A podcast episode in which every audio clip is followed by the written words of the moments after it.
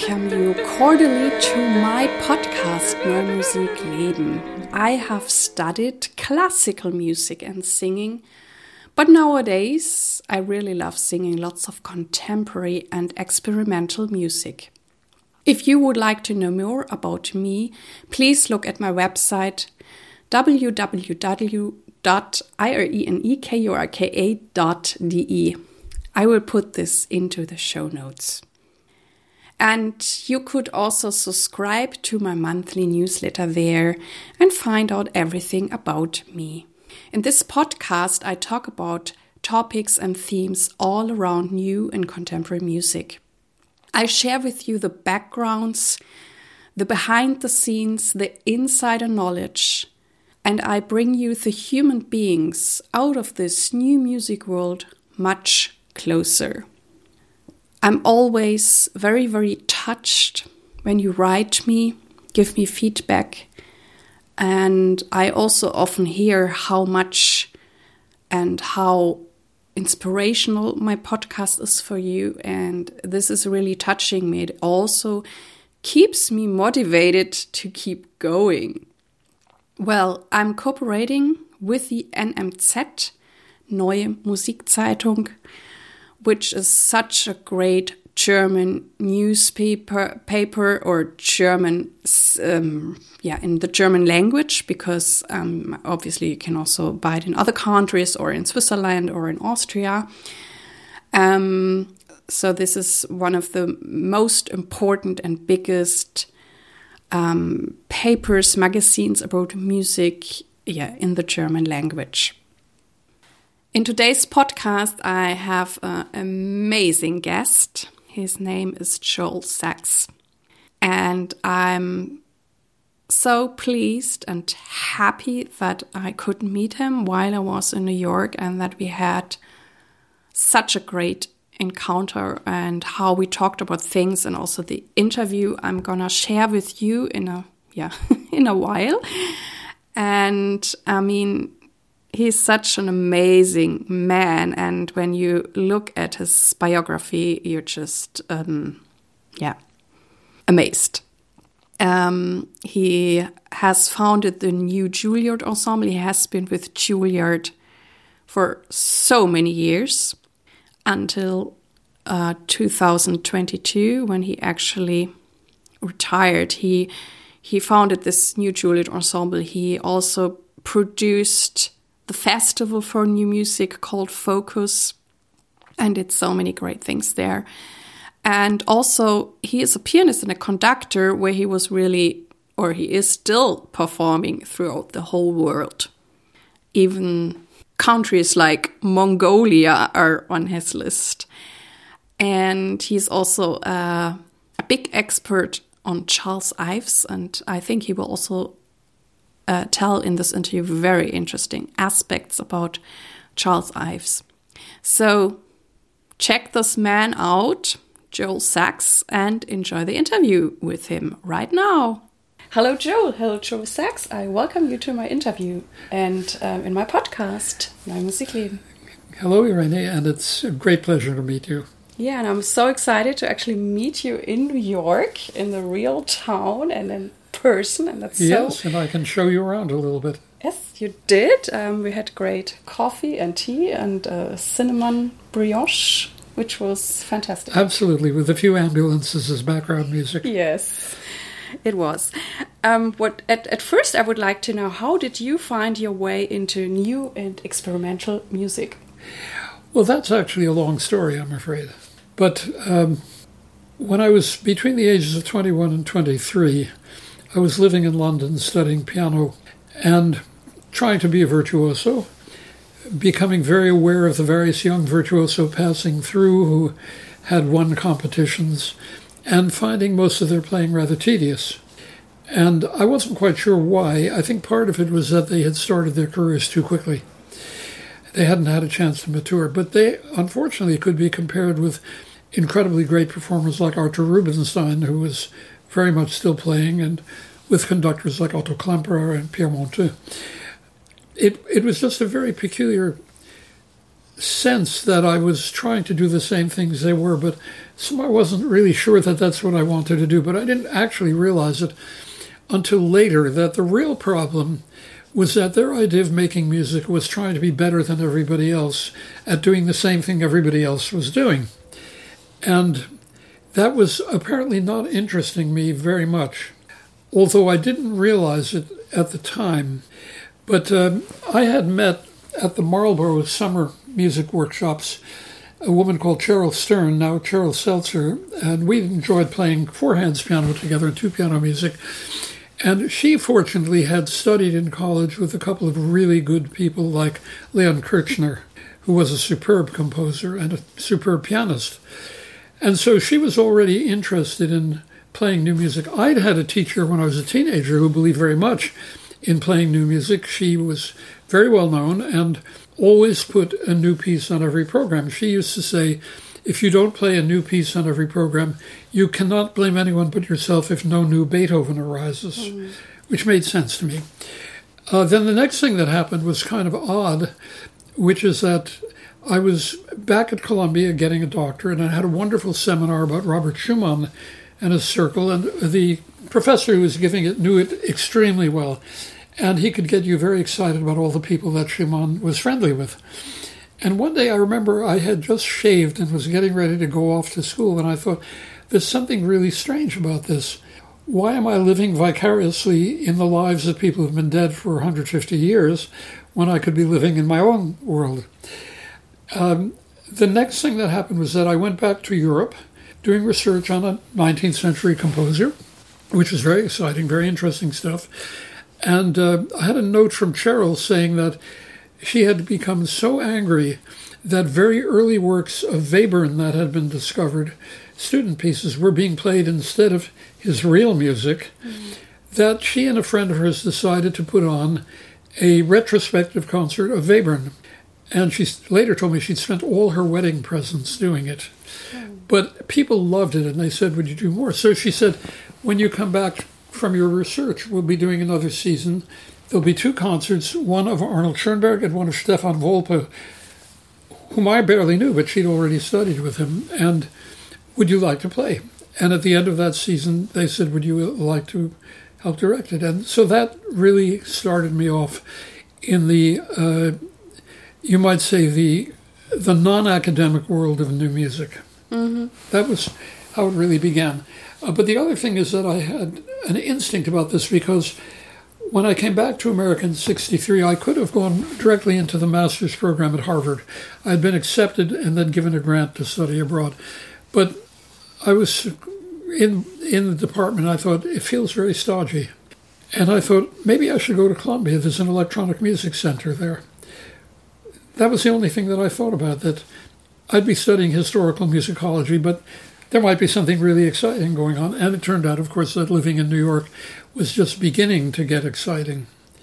And so when what later, later was called Continuum was founded, it was also at Columbia. And later, what happened at Columbia was known in a famous discussion as uptown music in comparison with downtown music. Really? Yes. It was very strange. I wasn't at this, but there was apparently a, a seminar and a public seminar, and John Cage was one of the speakers. Mm. And somebody said, So, John, what's the difference in your mind between uptown music and downtown music? Downtown meaning Greenwich Village, meaning the crazy stuff, uptown meaning the serious academic modernism. And he said, I wish I'd been there to hear it, but he said, hmm, That doesn't sound very interesting. I'd rather talk about zip codes, you know, postcodes. And he proceeded to talk about zip codes. wow. Wow! So you went to Columbia and did the electronic music. So I went to Columbia, but but Continuum was different. Uh, we wanted to put on the whole spectrum of everything. So that's how it all started. Mm-hmm. And now let's make a jump because you had an amazing position. You were you were a professor at Juilliard until last year for many True. many years, fifty two years. Well, what happened was that my first teaching job was at Columbia, and I had a colleague who was a medievalist, but a really fabulous breadth of interests, and he was giving a once a week music history lecture at Juilliard. And he told me that he was getting tired of it. He had other things to do. Did I want to share it with him? He, if so, he proposed it to Juilliard. So in 1970, the two of us would give these lectures, and at the end of that year, he decided he'd had enough, and I took it over. And gradually, we expanded it to two lectures on the Wednesday morning uh, for undergraduates, so that there was a little more of a his, historical scope. But frankly, the president of Juilliard at that time was not that interested in that kind of thing. Um, the next thing that happened was that I had to leave my job at Columbia because there was no tenure. But I got a job at the City University of New York, which was eliminated during the budget crisis in the 1980s. And so I found myself without any work just at the time when Peter Mennin, the president of Juilliard, died suddenly.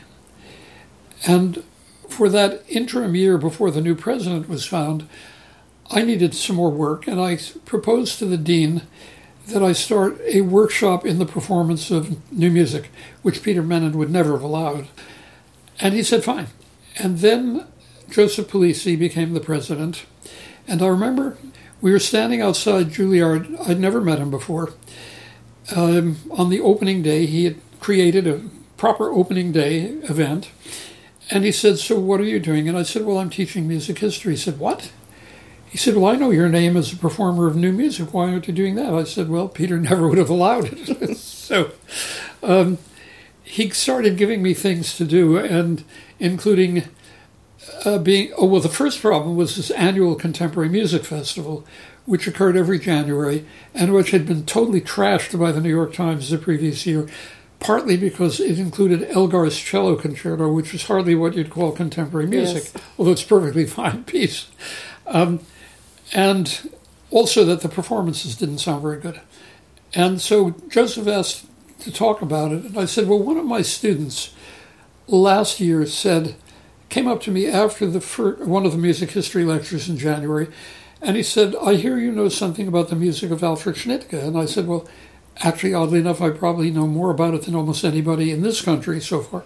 Why do you ask? He said, Well, we're playing a piece by Schnittke on the Contemporary Music Festival, and we don't know what to do with it. We wonder if you'd coach us. I said, sure. When's the performance? He said, tomorrow. Oy. I said, well, you waited a little. Then he, said, we were just given the music two days ago. Mm. And this is the way it was being run. So we decided this had to end. And first of all, it had to be voluntary. And as Joseph put it, if people see that other people are having fun doing this, they'll want to do it too. And second of all, it had to have some kind of thematic mm. content because he was very eager that it teach while it was making music. And I said, well, we have a problem because for next for this coming year, for January, we're now in late September, so it was very late mm. already. Mm. I said the concertos have already been named for the orchestra concerts, and they are the Prokofiev Symphonia Concertante and Quincy Porter, who was a teacher at Yale, his viola concerto, and they're not exactly what you call new.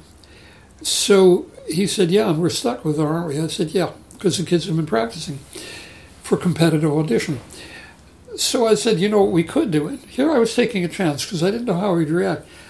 I said, Let's say these two pieces were written about 1949, 51, 49.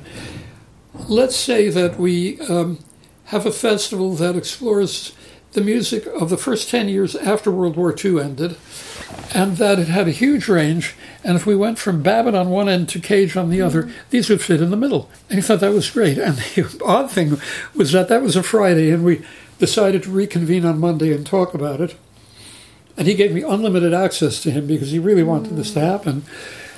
Um, we had both at the same time come up with the same title. He, while jogging up in Westchester, not far from where we were staying actually, in Rye, and I, while shaving in Manhattan, we came up with the word focus. Mm-hmm. And it stuck. And it remained that way until my last year at Juilliard. So, uh, and then we were doing our first, and what turned out to be our only live from Lincoln Center Juilliard telecast. And he asked me to be on the organizing committee, which I was. At some point, he introduced me to someone who, uh, who does everything but cook for the receptions. Oh, and and when did you start then the Juilliard New Music Ensemble, or did it, did it already exist? I'm sorry, say that The, again. the new music ensemble of Juilliard, did it already exist or did you no, that's another story. started it? Yeah, that's that's another interesting story in, in politics, actually. So I got to work on this um, telecast, and at the end he said, "You know, you really should be full time. You have two kids. You need insurance, and etc. So tell me what you want to do, and we'll make a contract." Couldn't ask for better That's amazing. That was great. So uh, that's how it started, and then we went through a succession of deans, rectors, as they're usually called in German, and uh, there were a couple who were really not that sympathetic with new music. But when one of them left, and the new one came in, who actually was the director of the liberal arts program, he called me because we had been te- team teaching a seminar, and he said that contemporary music ensemble we said we needed. Do you want to do it? I'll, I'm seeing Joseph tomorrow. I'll ask him. I, absolutely. And the word came back, yes. Now, there had been a Juilliard ensemble at Juilliard in the 60s, founded by Luciano Berio, who was teaching Ooh. there for a short time. Mm-hmm. Dennis Russell Davies, who's mm-hmm. conducting, you certainly must know, and a couple of other people.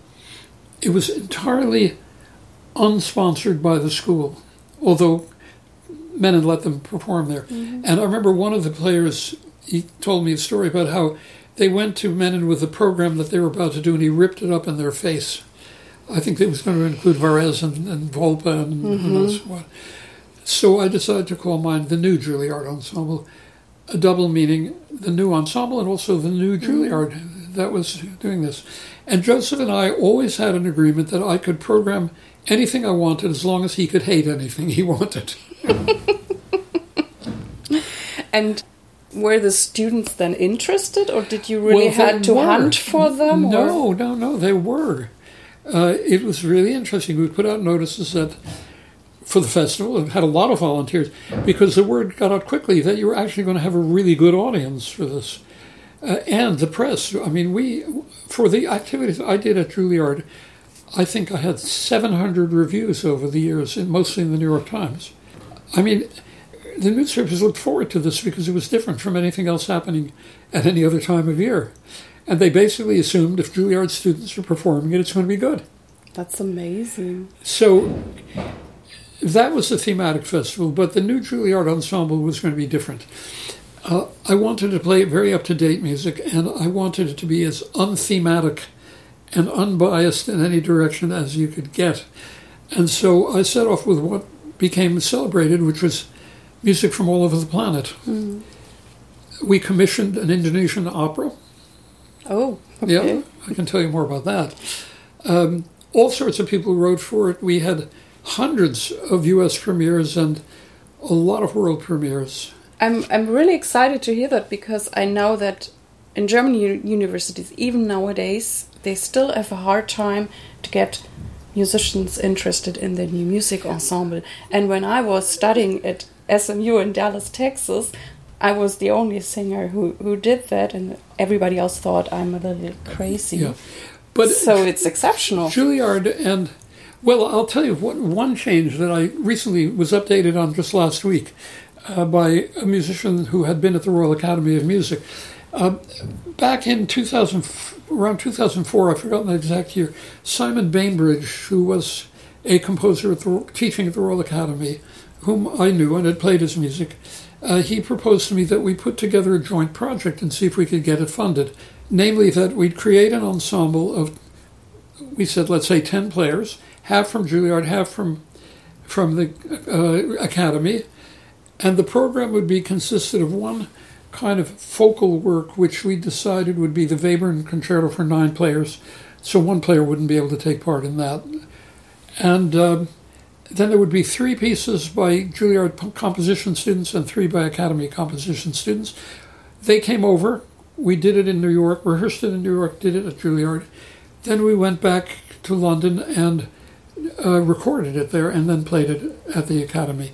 But at that time, the um, violinist of the ensemble, who's now a very big figure in London music, uh, Tom Schould, said to me, You know, we're kind of lucky because for this we have really good Academy players, but sometimes because they're all compelled to take part, in the so-called Manson ensemble, um, you get someone who really hates him and really poisons the atmosphere. It was a fantastic group. So that was why I said to Joseph, it's got to be voluntary. Mm-hmm. And they did volunteer. We had amazing players, many of whom have huge careers now. Eric Huebner, who's pianist of the New York Philharmonic. Um, Olivia Staton, who at 21 became second flute of the Philadelphia Orchestra. And they would play anything, you know. And they, they loved it. After I retired, I got all kinds of letters from people saying, that was such an incredible experience to play that kind of music. That's so amazing to hear because I thought you might have had more struggles in the beginning, but obviously it was the right thing at the right time. I'll tell you what happened on the first festival. You may have heard of these people. Andreas Haefliger. Mm. You don't know him? Mm. Have you run into his brother Michael, who runs the Lucerne Festival? I heard about him, yeah. Yeah, well, Andreas is a fabulous pianist, and he's married to Marina Piccinini, mm. who is a flutist of extraordinary talent. And as I announced this first Focus Festival, I was giving what I'd been allowed to give was a seminar on the performance of new music in that one year before Joseph took over, which we continued. And in those days, there was so little other offering that they'd be a very big group. So Marina and Andres, who I don't think were married yet, but were going together, they said, uh, We have a piece we wonder if you'd be interested to have on the festival. It's in the time period. I said, What's that? She said, The Boulez Sonatine. I said, Are you kidding? That's so hard. Do you have time? She said, Oh, we already played it. Can we play it for you? so I said, Sure. So they came over to my old apartment and played it, and I couldn't believe my ears that they were students still. It was totally fantastic. So, yeah. Now, what happened later was that um, a student had the idea of forming another ensemble that would be run by students which I thought was a good idea, give them the experience. But after a year, she graduated and nobody wanted to take it over, so it became another sort of official ensemble. And the idea was they would do older classics and we would do newer ones. But then the strain on the number of available musicians began to get a little tough, and it was hard. We'd occasionally have to hire in an alum to fill in a place. Mm-hmm. But the enthusiasm was there. It's just there were too many too many outlets for it. And would point. you say this is just Juilliard, or is there general a big interest in, in contemporary music in New York, and that the people are much more open and because we have prejudice against new music also in, in, in Germany and I know that like Metropolitan Opera also does very um, nice but also conventional um, productions but I mean, the Metropolitan is, Opera yes but well but I mean how, I've got how, a surprise for you they're doing four new operas this year. I'm going into Dead Man Walking on Sunday. Oh yeah, did you see the article in today's paper? No. It's been done at Sing Sing Prison outside New York City. Oh, I read that too. That, yeah, so that's amazing. Yeah, that's really amazing. I'm I'm so excited, but I but I I'm I'm still so like what's going on here because well, I always know that people had to struggle so hard for new music and also in Dallas, Texas. I mean, there was one new music ensemble, a professional. They also coached us then and they were like in the first whatever 10 years of their season there were like four people in the audience. Yes well it's different here. I mean obviously. New york is different and first of all it's so much larger. But um, when we started what became continuum there were three new music groups in i think the whole country and all based in new york. There was charles Wuorinen's group for contemporary music arthur weisberg's ensemble um, the name of which i forgot now and us that meant it was reasonably easy to raise money because there were foundations that were supporting us. By 10 years later, they were mushrooming, and it became harder and harder to raise money because there were so many people after it. I don't know how many new music groups there mm-hmm. are in New York, but there are a lot. The Metropolitan Opera is a very interesting story. Peter Gelb, the general manager, figured out that the operas that were doing well were of two types either the eternal blockbusters like their Zeffirelli production of Bohem, which mm-hmm. is amazing and mm-hmm. has to be seen, and new operas. And so he's been commissioning operas, several by black composers, which are very interesting. Uh, the story of this opera, Dead Man Walking, is, you know it, I take it. Serious. very serious. And yeah. And it's, it's straight out of black culture. Yeah. There was another one by um, a composer, Blanton, I think is the right name, who's partly out of classical music and partly out of the Chicago improvised jazz rock scene, uh, Fire in My Bones, which was very good. And he commissioned another, and he's bringing that one back. Mm. Uh, what Gelb found was that he got younger audiences with the newer operas.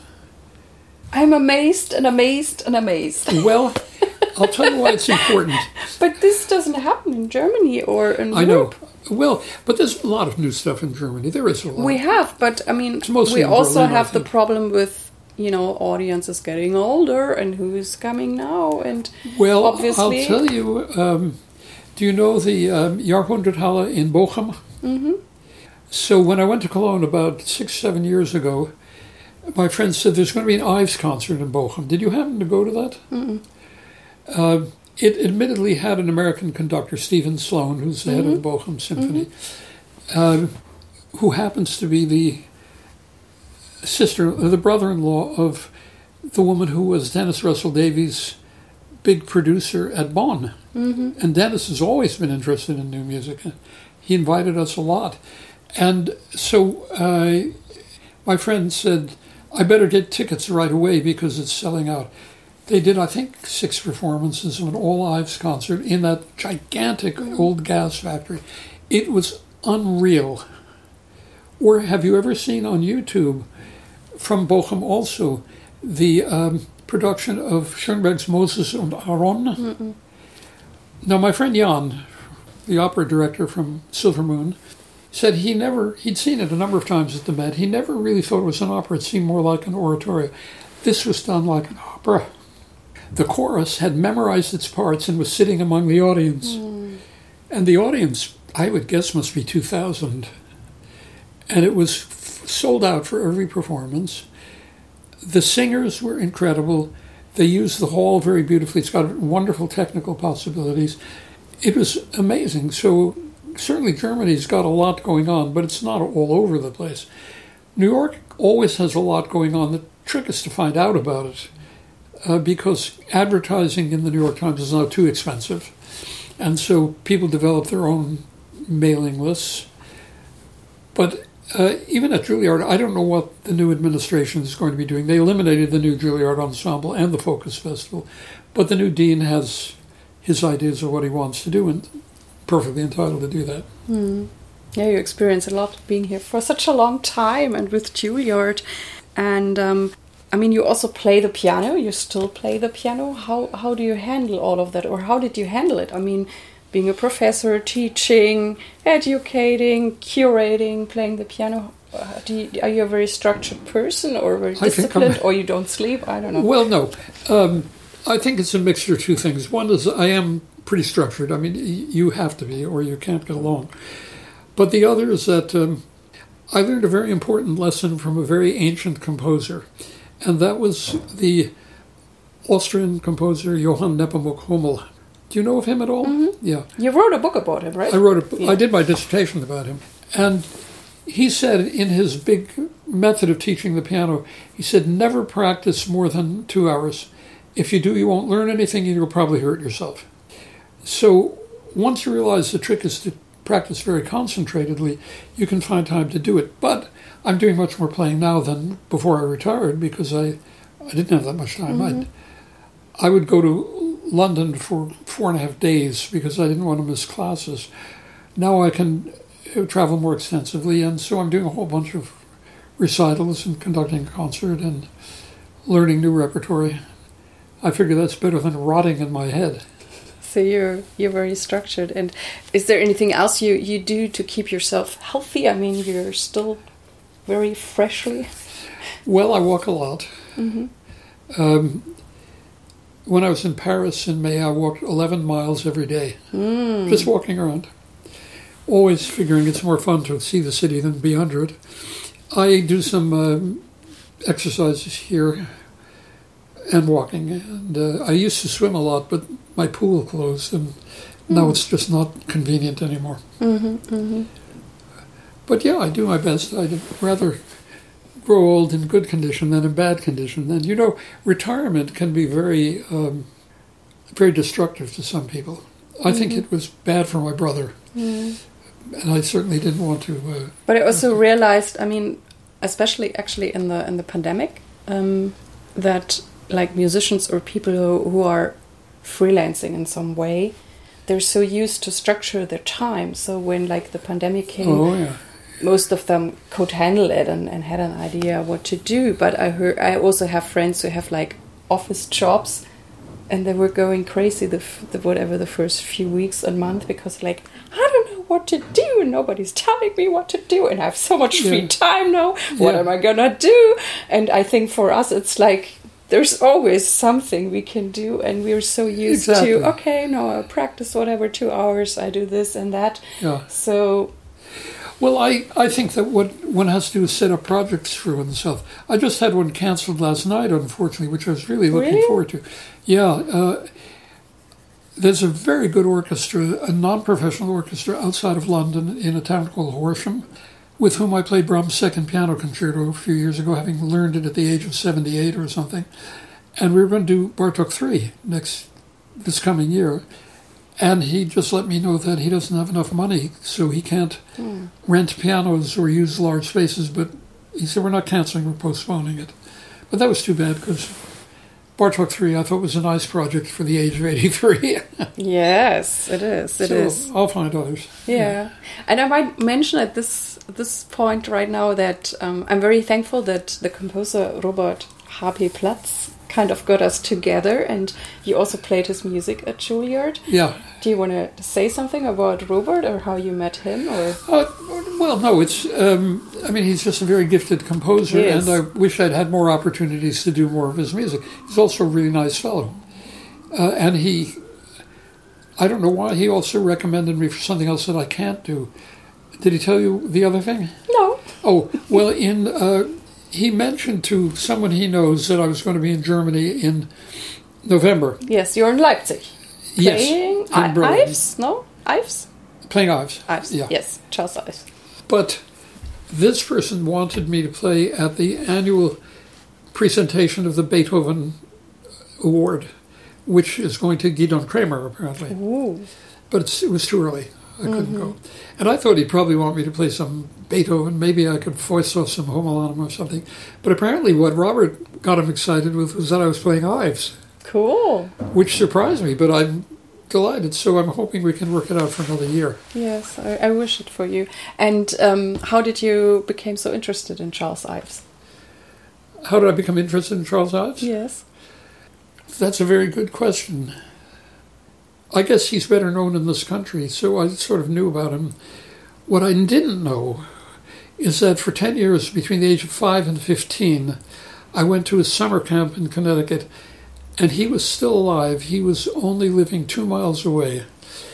And what struck me as very sad when I learned about it was that my piano teacher at that time was very devoted to including new music in her concerts. She'd never heard of him. Nobody knew about him. Mm-hmm. But then, of course, I was from New Haven, and he had gone to Yale, and you know he's from Connecticut. So eventually, you develop that kind of patriotic feeling about New England.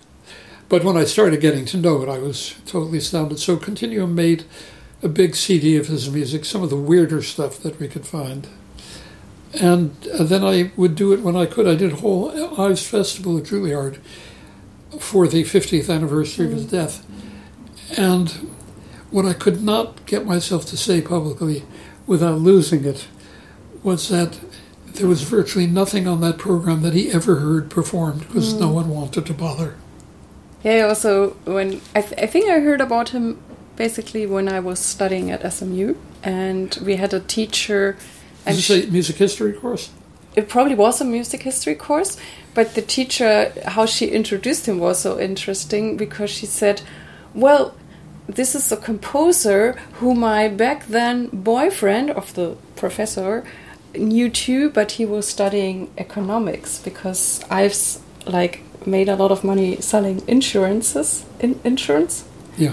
and and that was the the bridge that her boyfriend also knew him because of economics and she knew him because of music and so he could publish his his scores because he had the money but i didn't know that there was so little really performed and that's actually well, so sad. I mean, yeah, yeah, it's really tragic. the The problem was, I've started out as a church organist and had oh. very good jobs, but as he put it, I realized that I don't write the kind of music that uh, is conducive to quiet meditation. So he thought he should do something else. And insurance attracted him because he was a real people person. And he did prosper partly because he had not innovative ideas about how to train people to sell insurance. But he used his money often to help other composers. Mm. And it was a boyfriend girlfriend story, husband wife story, actually, that got things started. So um, Henry Cowell, who was from California, I mean, it's a very long story that I, I can't get into now, but it's a very interesting story about how he became dedicated to helping other composers. I mean, the short story was that he had been going out with a young woman who was very rich and had helped subsidize the publication of some of his music, and then she was killed oh. and left him some money. She was killed in a car crash. And um, he felt, according to his later wife, uh, that he had been very lucky to have her and he wanted to do something for them. So he started a magazine called New Music Quarterly, which he planned to finance by selling it on subscription, but you know, it was never possible. And each issue consisted only of one or two compositions. At first, he wouldn't even allow a biography, just music of composers who couldn't get commercial publishers to touch them. So one day in 25, I think it was, there was a woman called Margaret Nikolic, who was a pianist married to a Serbian businessman, lawyer, I think he was, living in New York. And one day, um, her husband said, Tomorrow night we're going to have dinner with an insurance man who's a colleague of mine called Charles Ives. And when over dinner she found out he was a composer, she said, Oh, you should meet my friend Henry Cowell. He's doing this project. And I said, Well, tell him to send me information and get in touch when he comes to New York. And um, Ives apparently was so wealthy that he was one of the first people to have a private telephone. Mm. So Cowell sent him it, and um, he was very interested. He offered to subsidize it. And Cowell said, Then I insist on being allowed to publish some of your music. Mm-hmm. And Ives said, Okay, but when you publish my music, I pay for the whole cost of that issue. I don't want it coming out of your budget. And so he published um, several very important collections of songs mm-hmm. and the second movement of the score of the Fourth Symphony, which is about this high, which they were able to have engraved in Germany where the currency was in such terrible shape that you could get something like that done for mm-hmm. not too much mm-hmm. money. Mm-hmm. Ives and Cowell started a recording series, and on the first recording was a piece by Ruth Crawford Seeger, the slow movement of her unbelievably great string quartet. So there was this very, very strong cooperation, and Cowell did everything he could. Ives unfortunately lost a lot of money when the stock market crashed, so he could no longer help out the way he did, but he helped out some. And then what really got it going was that Ralph, uh, sorry, John Kirkpatrick, who was a pianist who later taught at Yale, had heard about his Ives's famous monumental sonata called the Concord Sonata, mm-hmm. which is a kind of portrait of do you know it at all? Mm-hmm. Yeah, so four Concord philosophers. And he started playing it, and people began waking up. Then Lou Harrison conducted the world premiere of the Third Symphony. Ives wouldn't even go. He was afraid he'd be laughed at. Mm. But he got the Pulitzer Prize. so just just as he was about at the end of his life, mm. people were beginning to yeah. understand it now there's Charles Ives Society. I'm on the board, which is producing the, as far as possible, critical editions of his music because it goes off copyright next year. Oh. And then any idiot can put out an edition. Mm-hmm. And that's all being published by Peer Southern. Mm-hmm, mm-hmm. So in the United States, he's well known. But I mean, there was a very funny story about my friend Catherine, who's whom you saw arriving in mm-hmm. Corfu this morning. Um, so she, and her husband were both singers, ensemble singers. Have you ever heard the recording of Arvo Pärt's Passion? Mm-mm. Well, this is a solo vocal quartet that's featured in She's the Alto. Mm. So they, they did a lot of that before they went into their own own individual professions. And um, she's a very good musician. He is too, but she's more involved. so last summer, she asked me if I would like to come down to the house and meet her children, whom I'd met on Zoom mm-hmm. for the whole period of the pandemic, and, and, her husband and her parents, and play the sonata, the Ives sonata for them, mm-hmm. because nobody had ever mm-hmm. heard it. And so I played the sonata, and well, her parents were a little mystified by it, but that's okay. They're in their 80s. Catherine just adored it. And Alex, her husband, said, I'd never known anything about Ives. And Catherine said, That's because he went to Cambridge, not Oxford. and I mean, you already mentioned so many great people, and I'm sure in New York you meet so many great people. So, um, who or what has played the greatest role in shaping you, or what inspires you? I think in some ways, Cheryl Seltzer, my continuing partner, uh, her background on the West Coast was in many ways more advanced than the background of a lot of people on the East Coast because at Mills was Leon Kirchner and people that she studied with in, in Washington State. But I think it's been her spirit of always exploring that uh, has been very important. I think the encouragement of Joseph Polisi was absolutely critical to my my whole uh, ability to try to do something with students and, and new music. As far as composers go, um, there are a few I've been very devoted to. Some of them you will never have heard of, but I think they're great composers. Roberto Sierra, the Puerto Rican composer, Paul Desenne, the late Venezuelan composer who never got a proper deal in life. Mario Davidovsky, who was one of the founders of the electronic music studio at Columbia, was a great composer. Valentin Bibik, a Ukrainian composer who I think should be much better known. I mean, this is when you feel you really want to have something done. Did I tell you I'd tell you about the Indonesian opera?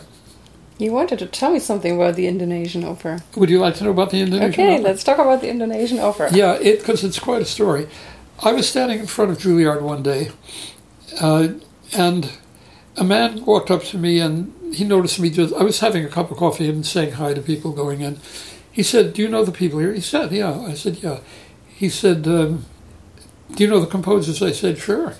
He said, "Well, I want to commission an opera, but the fundraising people told me they can't deal with it." And I smelled a, an interesting idea. So I said, "Well." Um, what are you after? He said, well, I want, I want to write an opera in, for my girlfriend. And this man was about 70. He was an American living in Canada, obviously very rich. And um, he said, but I guess $20,000 won't get me much of an opera. I said, well, no, I mean, that's a big project. But I said, you know, if you thought in terms of a chamber opera, like a 15 players, three singers, I said, I did one last summer by a wonderful American composer Jack Beeson, you probably never heard of, who was one of the most wonderful writers for voices in mm-hmm. English that you've ever mm-hmm. seen. Uh, that was three singers, five, 15 players.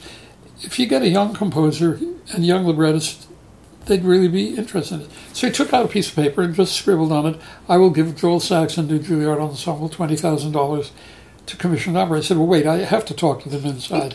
he said, fine. So he gave me his fax number. He said, let me know what they say. So I went up to fundraising and they said, well, we can't handle a commission. I mean, uh, we, we just raise money for the school.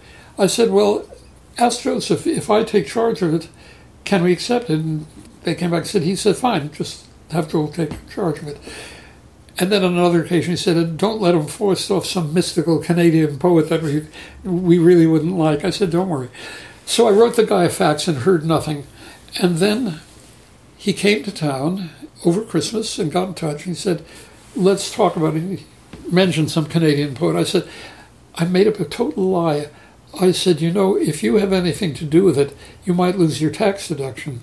Is totally not true, but it got him off my back. So the question was who, and I wanted it to be unusual, but I also wanted it to be good for the voice, keeping in mind young singers, and was sort of puzzling about what to do a concert came up that was going to have a new piece by the Indonesian composer Tony Prabowo, by whom I had done a piece for voice and ensemble about a year earlier. And he called me and he said, Could you possibly make a copy of the tape of that? I meant to bring it from Jakarta, but I want to show it to somebody. I said, Sure. So I'm doing my exercises on the floor of the dining room, listening to this, and I thought, Tony's the man. Mm-hmm. He writes beautifully for the voice, and it's really unusual. In fact, Mario Davidovsky des- described the new piece that I did shortly thereafter as Berg with a gamelan. Mm. So I got in touch with Tony the next day, and I said, I've got the tape, but I have a question for you. Would you be interested in writing a chamber opera? He said, For the new Juilliard Ensemble? I said, Yeah. He said, I'll do it. Hadn't even mentioned money. And I said, uh, Do you think that Goenawan Mohamad, who had written the words for the other piece, might be interested? He said, I'll phone him tonight. And I said, Tell him there's 10000 in it for each of you. He got back and said, Fine. Now, Goenawan's story was complicated because he actually was quite wealthy, which I didn't know, but he was the founder and editor of a kind of Newsweek magazine for Southeast Asia called Tempo. And the Suharto dictatorship had closed it. Mm. So he had time on his hands. So the whole project got started. First thing that happens, we had a date in mind, and then Tony was sitting in front of the Jakarta Arts Center with his long, scraggly hair, and some soldiers went through and beat him up because they thought he was a rebel. So he had to recover from that. Then Suharto was overthrown, and Goenawan's magazine was back in business, and he hardly had any time. But we finally got it done, and we premiered it at Alice Tully Hall in concert form. And the guy who commissioned it came to the rehearsal, and I didn't know if he'd like it or not, you know. Uh, but he was happy, and then he got loose in the building and commissioned a ballet. mm. When was that? Oh, this was about uh, 15 years ago, okay. more or less. I would so, like to hear it. but but the story didn't end there, because um, he had Tony had introduced me to a couple of glamorously beautiful Indonesian dancers who were in town, and one of them I'd become a little friendly with. In fact, she married and still lives here, although I haven't seen her in years.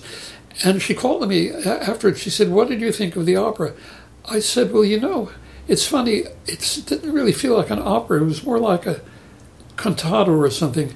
She said, "What would you think of it with dance?" I said, "I thought I thought of that. Yeah, I think it would be great." She said, "Let's try to do it in Jakarta." Well, before I knew it, I got a call from Jakarta that had nothing to do with her. Tony had had the same idea, oh. maybe from her.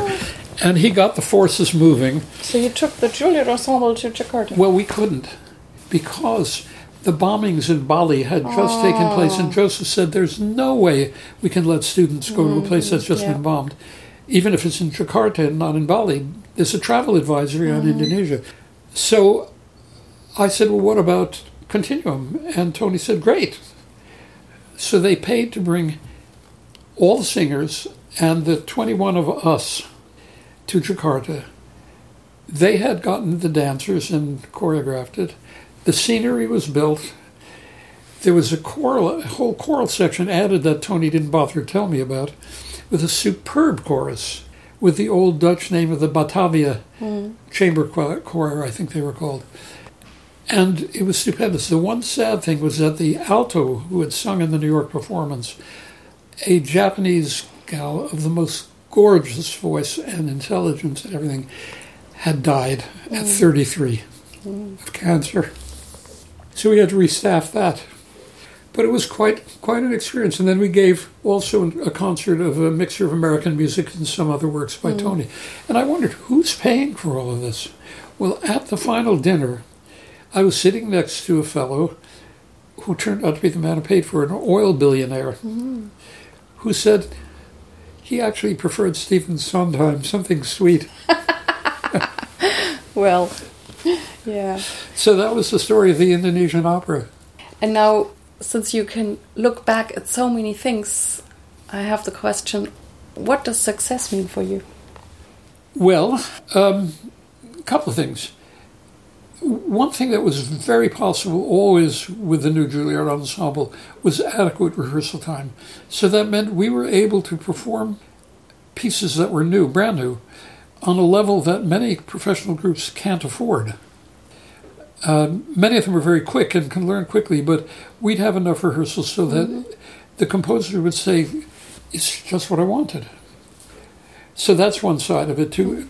Second of all, success meant letting the New York audience hear music that they never would have dreamed had have existed from Uzbekistan, from Kazakhstan, from Indonesia. Unfortunately, I did do a program of music that was part black and part white from South Africa, but the cultures aren't developed enough there. I think it's soon getting to the point where it will be more possible to get more Indonesian and uh, Indian and Turkish and Pakistani composers. But even for them, so that was another. And then the other is that, um, as you see, we built it up so that young musicians at Juilliard wanted to take part in it, Mm-hmm. and they did. Yes. And now they're out doing their own things. Yeah.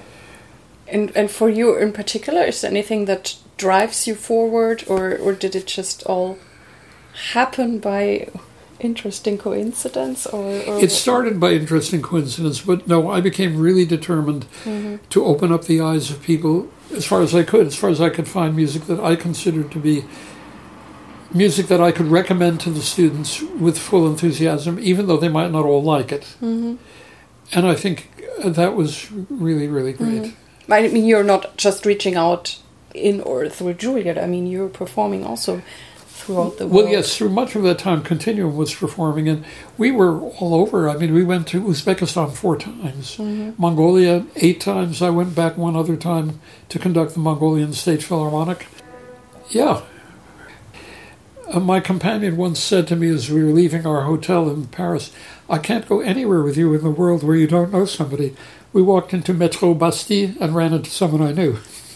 That's a really nice That's the impression I get too. You you know so many people, or you know everybody, also in Germany. Well, it's fun. I mean, And um, I mean, we could keep on talking. We might do afterwards anyway, but uh, we arrived at the last question. And I would like to know from you which tip would you like to give young artists? Which tips for young artists? Be brave. Don't let anybody tell you that you can't do something. I recently played that first live sonata, which is a really big job for the audience, in London to an audience most of which had never even heard of Ives. They loved it. They loved the piece. Uh, bring that to people. Um, remember, as my piano teacher said, if people don't play new music, there's no chance that a new Beethoven will arise. And um, the other is have a way to support yourself if you need to, so that you're not dependent upon doing the same old thing over and over again, because that's a useless cause. There are very few people who can do that hmm. and who can make it work. Well, I thank you so much for taking your time with me and Well, talking to me. Thank and, you for inviting me. and You're a very good great hostess. in New York. Very Oh, thank expert you. hostess. Yeah. So, well, bye, Renee. bye bye. This was the interview from today. I hope that it inspired you. And please send me your emails, send me your feedback, because I love to interact with you. Thank you very much that you tuned in with me today. I really, really hope that you liked it. And please tell your friends and colleagues about this podcast. I thank you very much. I wish you all the best. Live your music, live your life, and see you next time. Yours, Irene.